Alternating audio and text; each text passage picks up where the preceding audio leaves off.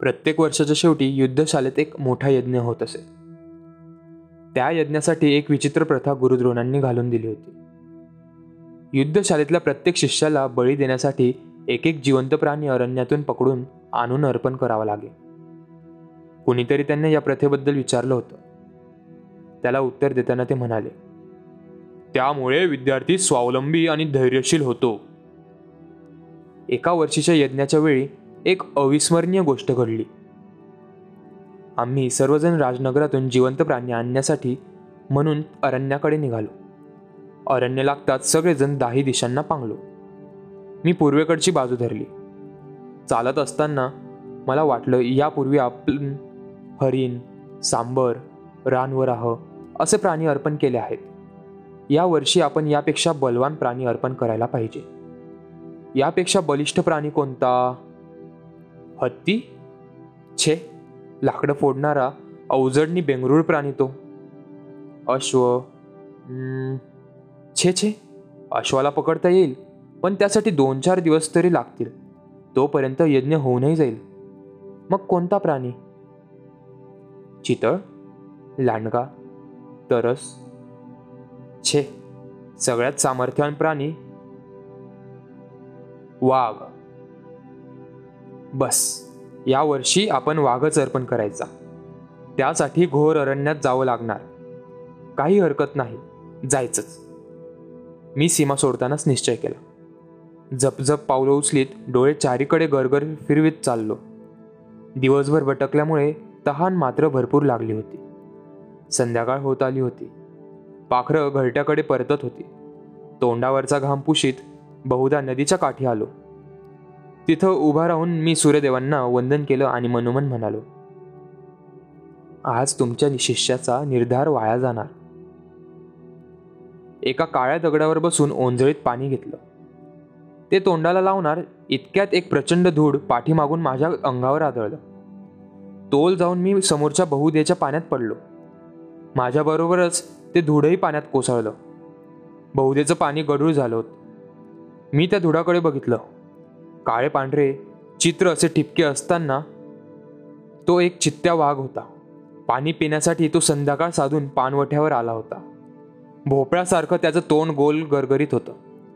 डोळे गुंजेसारखे लाल होते. माझे डोळे आनंदानं चमकून लागले. मी पाण्यात आहे माझी वस्त्र भिजली आहेत या कशाचंच भा मला भान राहिलं नाही. त्यानं उगारलेला पंजा तसाच वरच्यावर हातात धरला आणि त्याला फराफर ओढीत सरळ पाण्याबाहेर आणलं. पण पाण्याबाहेर येताच त्याला जास्तच चेव चढला. माझ्या हातातला पंजा त्यानं झिडकारून काढून घेतला. पाण्याचा स्पर्श आणि माझा विरोध त्यांनी तो पिसळून गेला होता. त्याचे डोळे अग्नीचा क्रोध पूर्ण वर्षाव करू लागले. जोर जोरात डरकाळ्या मारून तो पुन्हा पुन्हा माझ्या अंगावर एकापेक्षा एक भयानक आघात चढवू लागला. मध्येच तो पाच सहा हात उंच उमाळी मारी. त्याची लाल भडक जीव माझं रक्त पिण्यासाठी एकसारखी वळवळू लागली. जबडा वाचून तो माझ्या अंगावर येऊ लागला. मी त्याच्या आगात थोपवू लागलो. अर्धा गटका मी आपलं रक्षण करण्यासाठी धडपडत होतो पण तो मला आवरत नव्हता. मी माझ्या अंगाकडे पाहिलं. त्या क्रूर रान श्वापदानं शे दोनशे आघात चढवून सुद्धा त्याच्या तीक्ष्ण दाताचं किंवा नखाचं एक टोक सुद्धा माझ्या शरीरात घुसलं नव्हतं. माझं कातड अभेद्य आहे. हा एकच काय? पण असले दहा वाघ मला झोपेत सुद्धा खाऊ शकणार नाही एक विजेची लहर माझ्या सर्वांगातून कशी सरकन चमकून गेली. क्षणात माझं शरीर रथाच्या तापलेल्या धावेसारखं रसरशीत झालं. सर्वांगावरचं कातड अभेद्य आहे या नुसत्या जाणीवेनंच शरीर अंगारासारखं फुलून निघालं. एकाएकी मी त्या प्राण्याच्या खाडकन थोबाडीत मारली. कळवळत तो दूर गेला. आता मीच त्याच्यावर एकापेक्षा एक भयानक आघात चढविले. वळलेल्या मुठीचे भक्कम प्रहार त्याच्या पाठीवर पोटावर मानेवर जिथं जागा मिळेल तिथं मारू लागलो. तोही पूर्वीपेक्षा आता जास्त खवळला. माझ्यावर प्राणांतिक आघात चढवू लागला. चांगल्या दोन घटका त्याची आणि माझी झुंजल चालली होती. शेवटी तो दमला. माझ्या रक्ताचा एक साधा थेंबही त्याच्या जिभेला लागला नव्हता. क्षणापूर्वी डरकाळा मारणारा तो वाघ आता आतल्या आत गुरगुरू लागला. त्यानं आपली शेपटी भयामुळे पायात ओढली मी त्याच्या छातीवर बसलो. आजूबाजूच्या पंधरा वीस हात जागेतील गवत पार उद्ध्वस्त झालं होतं. शेजारच्या झुडपातून काटदरीची एक वेल माझ्या पायांजवळ आली होती. एका हातानं मी ती ओढून घेतली. एक दमदार झटका मारताच ती दहा वीस हात लांबीची चिवट वेल मुळासकट उपसून हातात आली. त्या वेलीनं त्या चित्त्याचे दोन दोन पाय मी एका ठिकाणी करकचून आवळून बांधले. एक हाडा मासांची काळी पांढरी भारमय मुळीच तयार झाली. अंधार पडला होता. ते प्रचंड धूड खांद्यावर घेऊन मी चंद्रकोरीच्या धुसर प्रकाशात नगराकडे वळलो. नगरात आलो त्यावेळी मध्यान्ह रात्र झाली होती. थंडगार वारा अंगाला झोंबत होता. माझं उत्तरीय बहुदेच्या पाण्यातच मार्ग विसरून राहिलं होतं. अंगावरच्या भिजलेल्या अधरियाला धुळीचा लेप बसला होता. सगळं नगर गाढ निद्राधीन झालं होतं. वाघाच्या गुरगुरण्याचा ढगासारखा आवाज तेवढाच येत होता. मी युद्धशाळेत आलो. बाकीच्या सगळ्या शिष्यांनी वनवन भटकून आणलेले प्राणी एका लाकडी खुराड्यात कोंडले होते. त्यात मी ते माझ्या मानेला मिशांच्या केसांनी सारख्या गुदगुल्या करणारं खांद्यावरचं धुडं फेकून दिलं. खुराड्यातील सगळ्या प्राण्यांनी भीतीनं केकाटायला सुरुवात केली. मी गडबडीत आमच्या दालनात आलो आणि वस्त्र बदलून झोपी गेलो. सकाळी यज्ञाच्या विधीला सुरुवात झाली. शेवटी वेदीवर बळी देण्याचा विधी आला. बळी आणण्यासाठी सगळे खुराड्याकडे धावले. त्यातला एक शिष्य आत जाऊन घाबरून तसाच परत यज्ञकुंडाजवळ आला. त्यानं गुरुद्रोणांना सांगितलं कुणीतरी बळी देण्यासाठी वाघ आणलाय गुरुदेव. वाघ? चल बघू. आश्चर्यानं त्यांनी पांढऱ्या भुवया उडविल्या. गुरुद्रोणांबरोबर आम्ही सर्वजण खुराड्याजवळ गेलो. तो वाघ बघताच माझी अपेक्षा होती की गुरुदेव विचार न करून माझी पाठ थोपटतील.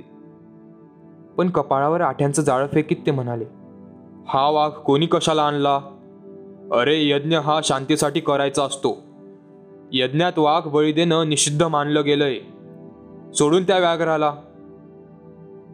पण त्याला सोडण्यासाठीच कोणीच पुढे जाईना. शेवटी एकटा भीम पुढं आला. त्यानं मी बांधलेल्या त्या वेली सोडल्या. झालेल्या सर्व प्रकारानं अतिशय भ्यायलेला तो वाघ जीवाच्या आकांतानं खुराड्याच्या कुंपणावरून कितीतरी उंच उडी मारून क्षणार्धात कुठच्या कुठं पसार झाला. मला अपेक्षा भंगाचं दुःख तर झालंच पण खरं तर मला गुरुद्रोणांच्या त्या पांचट तत्वज्ञानाची चीड आली. यज्ञात क्रूर आणि हिंस्त्र पशु का बळी द्यायचे नाहीत? निरपराधी बोकडापेक्षा वास्तविक वाघासारखेच पशु पशु बळी द्यायला पाहिजेत.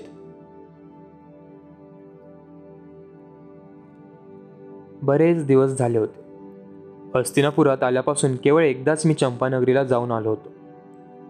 तेही गुरुद्रोणांनी आपल्या शिष्यांची परीक्षा घेतली होती त्यावेळी. त्यानंतर पाच वर्ष उलटली होती. मनात असून सुद्धा एकदाही मला या पाच वर्षात चंपानगरीला जाता आलं नव्हतं. कारण येथे मी एक विद्यार्थी म्हणून आलो होतो. सुदैवानं मला माझे गुरु चांगले लाभले होते. गुरूंचे गुरु असं ज्याचं वर्णन करता येईल असे ते होते. साक्षात सूर्यदेव माझे गुरु होते. हस्तिनापुरातल्या आखाड्यातील दगडी चौथऱ्यावर उभं राहून मनाच्या निर्धारानं मी त्यांचं शिष्यत्व पक पत्कारलं होतं. त्यांनीही मला आतापर्यंत आपल्या लाडक्या शिष्यासारखं वागवलं होतं. या सहा वर्षांच्या काळात या अर्ध्या तपात त्यांनी किती अवघड रहस्य मला सांगितली होती. त्यांची सांगण्याची भाषा कधी होती मला सांगता येणार नाही. पण त्यांनी जे जे मला सांगितलं होतं ते ते मला चटकन पटलं होतं. काय शिकविलं नव्हतं त्यांनी मला. बाणाच्या अवघड फेकी दंडवाचे अवघड हात घोडा हत्ती उंट यांच्या नाठाळ सवयींना ताळ्यावर आणण्याच्या कला सगळं सगळं त्यांनी माझ्या कानात सांगितलं होतं. गुपचूप मुखपणे रोज सकाळी आपल्या कोवळ्या किरणांनी असंख्य कवळ्यां कळ्यांच्या मिटलेल्या पापण्या उघडताना ते मला सांगत कर ना. तूही असंच झालं पाहिजेस. आपल्या जवळचं सर्वस्व मुक्त असताना भेटेल. त्याला देऊन तू तुझ्या सानिध्यातील सगळ्यांचं जीवन उजळलं पाहिजेस. किती श्रेष्ठ होता माझा गुरु. जगातल्या कोणत्या गुरुनं आपल्या शिष्याला इतक्या लहान लहान गोष्टीतून इत एवढी उदात्त शिकवण कधी दिली आहे? आता एकदा चंपानगरीला जाऊन त्या गुरुचे पाय गंगेच्या नितळ पाण्यानं धुतलेच पाहिजे. आता मी गंगा माता म्हणत नाही. गंगा म्हणतो. कारण बालपणातील श्रद्धा आता व्यवहाराच्या दगडावर बोथट झाली होती. आई एकच असते जी जन्म देते आणि पालन पोषण करते. नदी ही नदी आहे ती आई कशी होईल? माझी आई एकच होती राधा माता तिला भेटूनही बरेच दिवस झाले होते. काय वाटेल तिला आता मला पाहिल्यावर?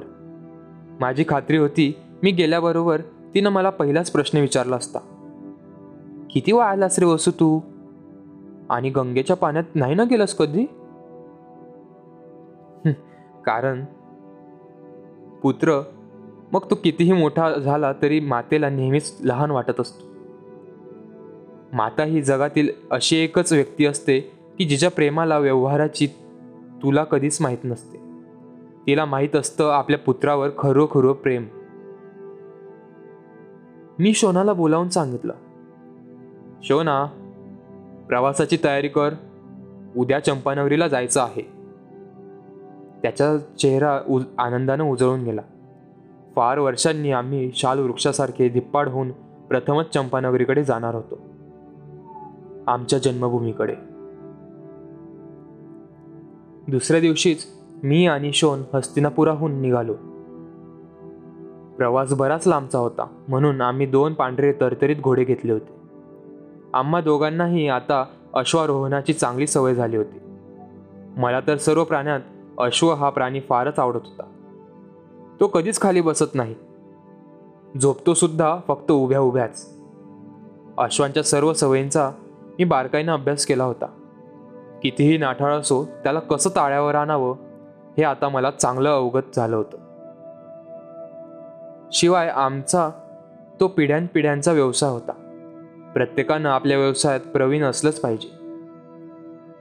संजय काकांनी सारथी म्हणून केलेला हा उपदेश मी कसा विसरू शकलो असतो?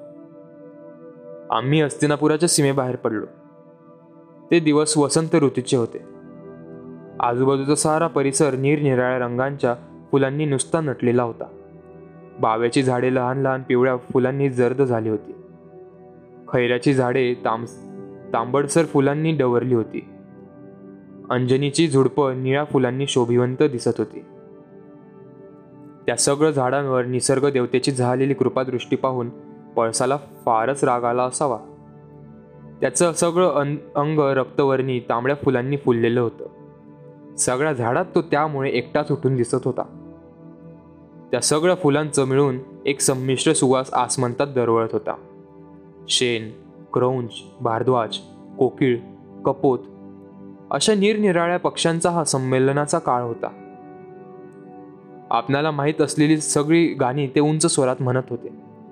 वसंत. वसंत म्हणजे निसर्ग देवतेची मुक्त रंग पंचमी वसंत म्हणजे सप्तस्वरांचा एकमेकांच्या हातात हात घालून उभा राहिलेला खेळगड्यांचा हुत्तू हुत्तूचा संच. वसंत म्हणजे निसर्ग देवतेचा तलम वस्त्राचा काळाच्या कुंपणात मध्येच अडकलेला एक सर्वात देखणा धागा. की वर्षा ऋतूत खोडकर पावसानं सतत आपल्या सरींच्या असंख्य बोटांनी गुदगुल्या केल्यामुळे हसतेवेळी इकडे तिकडे पाय झटकताना पडलेल्या तिच्या पायातला तो मंजूळ पैंजन छे कशानंच त्याचं वर्णन करता येत नाही. वसंत म्हणजे वसंत. आम्ही ती निसर्ग देवतेची मनोहर रूप पाहत आमचा प्रवास मजेत करीत होतो. रात्र पडताच जवळच्या नगरात मुक्काम करीत होतो. असे आठ दिवस गेले. अनेक नद्या आणि अनेक पर्वत ओलांडून आम्ही नवव्या दिवशी प्रयागाला आलो. प्रयाग. इथं गंगा यमुना आणि सरस्वती या तीन नद्यांचा संगम होतो. इथून चंपानगरी आता केवळ काही योजना दूर राहिली होती. संगमावर जावं आणि ते तीन नद्यांचं मिलन एकदा पाहून यावं. म्हणून नगरात प्रवेश करताच आम्ही आमचे अश्व संगमाकडे वळवले. वेळ संध्याकाळची होती. आम्ही संगमावर आलो. मधुरेच्या बाजूनं यमुना येत होती. कांपिल्य नगराच्या बाजूनं गंगा प्रवेशत होती. अयोध्येच्या बाजूनं सरस्वती धावत होती. तिघींच्या पाण्याचे तीन वेगवेगळे ओघ स्पष्ट दिसत होते. गंगेचं पाणी पांढरं शुभ्र. यमुनेचं पाणी काळसर. तर सरस्वतीचं तांबडसर. तीन भिन्न भिन्न स्थायीभाव असूनही त्या तिघी एकमेकांच्या हातात हात घालून सागराला मिळायला चालल्या होत्या. तेही पुढं गंगा हे एकच सुट सुटसुटीत नाव स्वीकारून. तो त्रिवेणी संगम पाहताना माझ्या मनात एक विचित्र विचार चमकून गेला. या नद्यांना जे निसर्गानं शिकवलं ते माणसांना शिकवायला तो कसं काय विसरला? माणसानं जातीचे आणि उच्च निश्चतेचे खोट्या कल्पनांचे ओघ एकमेकांविरुद्ध का वळवावेत? कोणत्या समुद्राला जाऊन मिळणार हे हो-, ओघ? काय निघणार आहे या भेदांच्या भग भगदडातून? विनाशच की नाही? एकमेकांना समजावून घेऊन मानव हातात हात घालून आपल्या सगळ्या ओघांचं एकच प्रवाह करील तर? पण ते शक्य नाही. कारण नद्या या नद्या असतात आणि माणसं ही माणसं असतात. आपल्या मूर्खपणानं आपल्या विनाशाचे खड्डे खणणारा मानव हा या जगातला एकमेव प्राणी असावा. मी त्या तिन्ही नद्यांचं एकत्र झालेलं ओंजळवर पाणी घेतलं आणि त्याचं अर्घ्य सूर्यदेवांना देत मनोमन म्हणालो. देवन या तीन नद्यांच्या अंगी आहे ती सहनशक्ती मला द्या. इतरांना नीट समजावून घेण्याची बुद्धी मला द्या. अहंकाराचा स्पर्शसुद्धा माझ्या मनाला कधी होऊ नये. अश्वांना पाणी पाजून आम्ही नगरात येण्यासाठी वळलो. अश्वांचे वेग हातात घेऊन आम्ही चाललो होतो. काही स्त्रिया पाणी घेऊन नगराकडे परत जात होत्या. मी पश्चिम क्षितिजाकडे पाहत चाललो होतो. एवढ्यात शोनाच्या अश्वानं पाणी घेऊन परतणाऱ्या पुढ्यातील एका स्त्रीच्या मानेला मागून आपले फुरफुरणारे ओठ लावले. त्यांच्या थंडगार अशा स्पर्शानं ती स्त्री घाबरली. किंकाळी फोडीत तिने डोक्यावरचा घडा सरळ फेकून दिला होता. तो घडा माझ्या पायात पडला आणि फुटला. माझं उत्तरीय भिजलं. ती स्त्री घाबरून गेली होती. माझ्याकडे पाहताच तर ती अधिकच गोंधळून गेली. क्षणभर आपल्या पापण्यांची तिनं मजेदार फडफड केली. आणि मग आपल्या पायाच्या अंगठ्यानं माती उकरत ती खाली मान घालून स्तब्ध उभी राहिली. घड्यातील पाणी तिच्या अंगावरही सांडलं होतं. त्यामुळे जागजागी तिचं वस्त्र तिच्या अंगाला चिकटलं होतं. संगमावरून येणाऱ्या वाह वायुलहरींबरोबर तिच्या केसांतील चार सहा बटा मुक्तपणे इकडे तिकडे भुरभरत उडत होत्या. बरेचसे केश पाण्यामुळे गालांना चिकटले होते. तिचा रंग केवड्यासारखा पिवळा धमक होता. मी पाहिलेली ती सर्वात सुंदर स्त्री होती. वादळी वाऱ्यात आपल्या घरट्यात अंग चोरून बसणाऱ्या पक्षिणीसारखी अंग सावरून ती उभी होती. मी शोनाला काहीतरी बोलणार होतो तेवढ्याच तिच्या मैत्रिणींपैकी एक पुढं होत वाकून म्हणाली महाराज क्षमा असावी. हिच्या धांदरटपणामुळे आपली वस्त्र भिजली. मी महाराज आहे म्हणून कोणी सांगितलं? मी कर्ण आहे. माझ्या भावाच्या या शोनाच्या धांदरटपणामुळे तुमचा गडा फुटला यासाठी मीच तुमची क्षमा मागायला पाहिजे.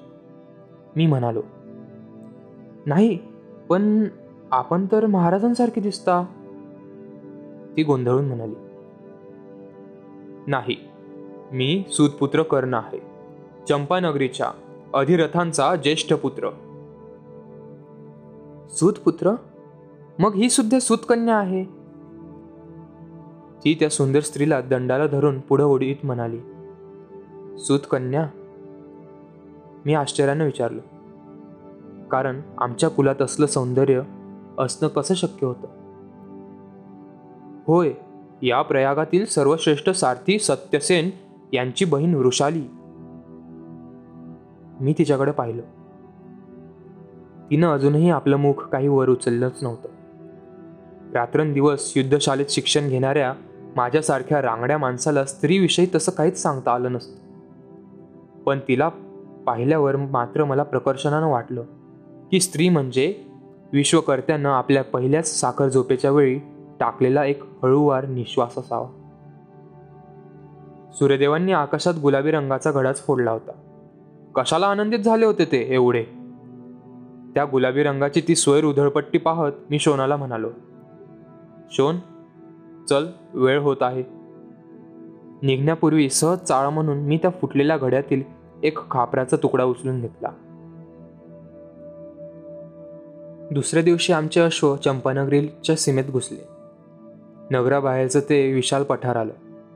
माझ्या मनाच्या वारुळातून त्याच्या दर्शनानं आठवणींच्या मुंग्या इकडे तिकडे नाचू लागल्या. सहा वर्षांपूर्वी याच पठारावर माझी एका माजलेल्या खोंडाशी जुंपली होती. त्यावेळी मी मूर्छित पडलो होतो. आता तसलाच एखादा खोंड माझ्यासमोर उभा राहिला असता तर? माझी खात्री होती की माझ्या पुष्ट हातांनी त्याला मी असा काही रोखून धरला असता की एक तसूभरही इकडे तिकडे हलू दिला नसता. पर्णकुटीच्या दारात आलो. घोड्यांच्या टापांचा आवाज ऐकून राधामाता पर्णकुटीबाहेर पर्णकुटी बाहेर आली. आम्हाला पाहताच तिची चर्या आनंदानं नुसती उजळून निघाली. तिच्या सर्वच हालचाली गडबडी सुरू झाल्या. चटकन आत जाऊन तिनं थोडं रसरस्ते अंगार एका थाळीतून आणले. मी उंबरठ्यावर राहूनच तिला विचारलं जाताना एक चांदीची पिटी पेटी दिली होतीस. आता हे अंगार कशाला आणलेस? काही न बोलताच तिनं हातातील मिरच्यांची मूठ त्या अंगारांवर मोकळी केली. थाळी आमच्या भोवती फिरवली. मिरचीच्या उग्र धुराचा शोनाला ठसका लागला. तिनं ती थाळी बाहेर लांब नेऊन ओतली. पाच वर्षानंतर मी माझ्या पर्णकुटीत पाऊल टाकलं. पण आज जाताना दाराच्या मैरपीला मस्तक धाडकन आदळलं. किती उंच झालास रे कर्णा? राधा माता कौतुकानं म्हणाली. अह कर्णा नव्हे वसू. मी तिच्या पायांना हात लावून म्हणालो. तिनं झटकन उठवून मला छातीशी कवटाळलं. कानातील कुंडलांना हात लावून ती वारंवार चाचपून पाहिली. तिच्या डोळ्यात अश्रुबिंदू तळ तरळले. शेवटी अंशुकाचा शेव आपल्या डोळ्यांना लावताना तिनं मला विचारलंस गंगेच्या पाण्यात नाही ना कधी गेलास? ते आता शोनालाच विचार सगळं. मी त्याच्या पायांवर माझं मस्तक ठेवलं. माझ्या जीवनातील तेच एक सर्वात पवित्र प्रयाग होतं. तीच माझी गंगा यमुना आणि सरस्वती होती. माझे पर्णकुटी हेच माझं मंदिर होतं. पंधरा दिवस चंपानगरीतून राहून आम्ही हस्तिनापुराला परत आलो. पण युद्धशाळेत चीट पाखरू सुद्धा नव्हतं. सगळं कसं शांत पण उजाड वाटत होतं. वास्तविक यावेळी इथे युद्धशाळेत शस्त्रांचा खणखणाट चालू असायचा. मग आजच हे असं का? राज राजनगरीत एखादी अनिष्ट घटना तर घडली नसेल ना? शंकेचं कासव वारंवार आपली मान बाहेर काढू लागलं? आम्ही अशोशालेत घोडे बांधले. आता राजवाड्यावर गेल्याशिवाय या सगळ्या शांततेचं रहस्य उकलणार नाही या विचारात मी होतो. इतक्यात महाद्वारातून अश्वत्थामा आत आलेला मी पाहिला. आमच्याजवळ तो येताच मी त्याला पहिला प्रश्न विचारला अश्वत्थामन आधी सगळी युद्धशाला अशी थंड का? सगळे योद्धे नगराबाहेर गेलेत. त्यानं उत्तर दिलं कशाला? स्पर्धेचा आखाडा तयार करायला. स्पर्धा? कसल्या स्पर्धा? सर्व योद्ध्यांच्या सर्व शस्त्रांच्या इथल्या शिक्षणातील शेवटची कसोटी. यात जो सर्व श्रेष्ठ ठरेल त्याला सगळं हस्तिनापूर अजिंक्यवीर म्हणून मान देईल. राजमाता त्याला कुंकुम तिलक लावतील. नगरजन वाजत गाजत हत्तीवरून त्याची मिरवणूक काढतील. केव्हा होणार या स्पर्धा? मी औत्सुक्यानं विचारलं. येत्या वासंतिक पौर्णिमेला. आजच अमात्य वृषवर्मांनी सगळ्या देशांच्या राजांना तशी आमंत्रणं पाठवली आहेत. हा युद्धशालेचा आखाडा फारच अपुरा पडेल म्हणून नगराबाहेर एक भव्य आखाडा तयार करायचं चाललं आहे. गेले पंधरा दिवस सगळे तिकडेच आहेत. रात्रंदिवस अविश्रांत खपत आहेत. स्पर्धा. केवळ आठच दिवसांनी. आता गुणावगुणांची खरी कसोटी लागेल. स्पर्धा म्हणजे गुणावगुणांचं मूल्यमापन करणारी तुला.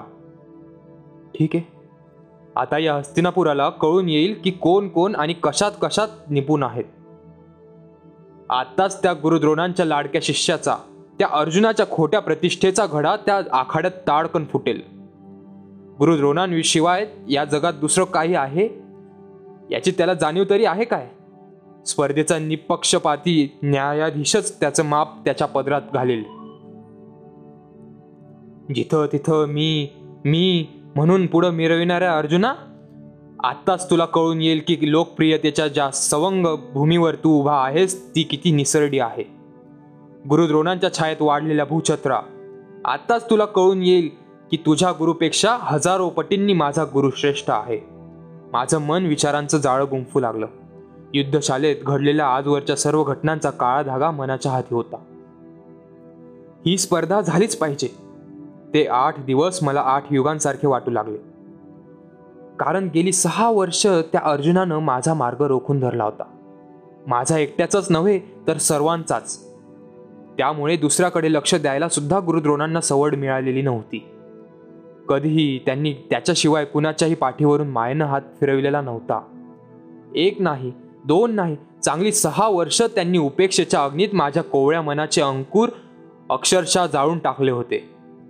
माझ्या जागी दुसरा कोणीही असता तर हे हस्तिनापूर आणि या हस्तिनापुरातील आत्मप्रौढीची ही साचलेली सगळी डबकी यांवर लाथ मारून उद्वेगानं इथून केव्हाच चालता झाला असता. पण मोठ्या कष्टानं मी हे कड आजवर पचविले होते. मला माहीत होतं की जगात भीक मागून काहीच मिळत नसतं. मला साफ विसरून गेलेल्या त्या गुरुशिष्यांना मी दाखवून देईन की अजून हस्तिनापुरात कर्ण जिवंत आहे. आत्ताच गुरुद्रोणांना कळून येईल की हिरा म्हणून त्यांनी प्रेमानं जवळ केलेला अर्जुन म्हणजे एक गारगोटीचा खडा आहे. कारण मीही शिष्य होतो. मलाही वाटत होतं की माझ्या पाठीवरून हात फिरवून कुणीतरी मलाही शिकवावं. मलाही वाटत होतं की माझ्या कौशल्यांचं सुद्धा कुणीतरी कौतुक करावं. पण ते मला मिळालेलं नव्हतं. मला मिळाली होती ती घोर उपेक्षा. पण कधी कधी वाईटातूनच चांगलं निघतं. त्याप्रमाणे एक गोष्ट मात्र बरी झाली होती. या उपेक्षेतून मला तेजस्वी गुरु मिळाला होता. साक्षात सूर्यदेवांना मी गुरु गुरु केलं होतं. गेली सहा वर्ष सकाळच्या चार चार घटका एकटक मी त्यांच्याकडं पाहिलं होतं. गेलं अर्ध तप आपली सोनेरी बोटं त्यांनी मायेनं माझ्या पाठीवरून सातत्याने फिरवली होती. जीवनाचं तेजस्वी तत्वज्ञान मुखपणे शिकवलं होतं. माझ्या हृदयाचं कुंभ आपल्या दिव्य तेजानं काठोकाठ भरून दिला होता. गुरुदेव या स्पर्धेत यशस्वी यशस्वी झालो तर गुरुदक्षिणा म्हणून मी तुम्हाला काय द्यायला पाहिजे? या विश्वाचा कानाकोपरा उजळणाऱ्या तुमच्यासारख्या तेजाच्या निधीला मी पृथ्वीवरचा एक यकश्चित सूतपुत्र काय देऊ शकणार? देण्यासारखं माझं असं माझ्याकडे केवळ शरीरच आहे. ते तर मी तुमचा शिष्य झालो त्याच दिवशी तुमच्या स्वाधीन केलं आहे. आता तुमच्या शिष्याची गुरुदक्षिणा तुम्ही कुणाकडे मागणार? कुणाला घेऊन मी आणि अश्वत्थामा नगराबाहेर त्या स्पर्धेच्या आखाड्यात आलो? सगळे शिष्य योद्धे त्या आखाडा सुशोभित करण्यासाठी अविश्रांत खपत होते. आता जवळजवळ सर्व तयारी झाली होती. किती भव्य होता तो आखाडा. एक योजनाची जागा त्यानं गोलाकार व्यापलेली होती. प्रत्येक शस्त्र विभागासाठी मध्यभागी एक एक असा स्वतंत्र आखाडा होता. ते सगळे तेरा पोट आखाडे शस्त्रास्त्रांनी सुसज्ज केले होते. पूर्वेकडच्या महाद्वाराच्या बाजूला गदा खडक भाला चक्र प्रास यांचे पाच आखाडे होते. पश्चिमेच्या बाजूला शतग्नी भ्रुशुंडी तोमर पट्टे आणि शूल यांचे पाच आखाडे होते. दक्षिणेकडे अश्वारोहण आणि गजारोहण यांसाठी भव्य पटांगणे होती. उत्तरेकडं मल्लांसाठी आणि द्वंद्वांसाठी एक आखाडा होता. त्यात ताक आणि चंदनी तेल यात मळलेली मगध मगधांच्या राज्यातून आणलेली निवडक तांबडी माती पसरलेली होती. आखाड्यावर कुठेही उभं राहून पाहिलं तरी बरोबर मध्य दिसेल असा धनुर्विद्येचा भव्य पोट आखाडा दिसे. त्याच्यावर धनुर्धरासाठी वीस हात उंच आणि वीस हात लांब असा संगमरवरी दगडांचा चौथरा उभा होता. त्याचे दगड निषादांच्या राज्यातून मागविले होते. चा त्या चौथऱ्यावर कौरवांचा त्रिकोणी भगवा ध्वज निळ्या आकाशाला थपडा देत उभा होता. या दगडी चौथऱ्यावर स्पर्धा संपेपर्यंत गुरुवर्य द्रोण पंच म्हणून उभे राहणार होते. यात स्पर्धात सर्वश्रेष्ठ ठरेल. त्याच्या गळ्यात ते नीलकमलांची सुवर्ण धाग्यात गुंफलेली. पुरुष उंचीची मानाची गौरव माला घालणार होते. सगळं जग सगळं नगर सजविलेल्या हत्तीवरून अंबारीतून मिरवणूक काढणार होतं. राजमाता त्याला केशरी टिळा लावून आदरानं ओवाळणार होत्या. हस्तिनापुरातील सर्वश्रेष्ठ अजिंक्य वीर म्हणून साऱ्या आर्यावर्तात तो मानानं मिरवणार होता. आदराला जाणार होता. त्या सर्व आखाड्यांभोवती प्रेक्षकांची गोलाकार जागा होती. पूर्वेकडील बाजूला राजकुलातील लोकांसाठी उंच जागेवर प्रशस्त बैठकी तयार केल्या होत्या. त्यांच्या मध्यभागी पितामह विश्वांचं भव्य आसन उभं होतं. त्याच्या उजव्या हाताला विदुरांचं आणि डाव्या हाताला महाराज धृतराष्ट्रांचं आसन होतं. त्या सर्व आसनांच्या डाव्या बाजूला एक प्रशस्त डेरा उभा केला होता. त्याला झिरमिरीत वस्त्रांचे पडदे लावले होते. त्या डेऱ्यात सर्व राज स्त्रिया बसणार होत्या. तो आखाडा पाहण्यासाठी नगरातील एक लोक आपली दैनंदिन कामं टाकून येत होते. तो भव्य आखाडा पाहून चकित होत होते. ते आपसापत आपसापत कुजबुजत. गुरुकुलातील एकाही राजाच्या कारकिर्दीत एवढा मोठा आखाडा एकाच वेळी भरविला आहे काय? कोण पटकावणार सर्वश्रेष्ठ अजिंक्यवीर म्हणून मानाचा तुरा? भीम अर्जुन दुर्योधन दुशासन? आम्ही परतणार होतो कारण शंभर योजनांचा प्रवास करून आम्ही नुकतेच चंपानगरीहून आलो होतो पण अश्वत्थामा म्हणाला कर्णा सगळ्या शिष्य योद्ध्यांनी हे पटांगण सजविण्यासाठी काही ना काही हातभार लावला आहे. तुम्ही दोघांनी काय केलं आहे? काय करायला पाहिजे सांग.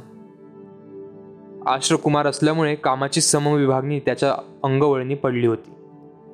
तो मला तसा सोडणार नव्हता. तो विचारात पडला कारण काही सांगावं असं काम आमच्यासाठी शिल्लकच नव्हतं.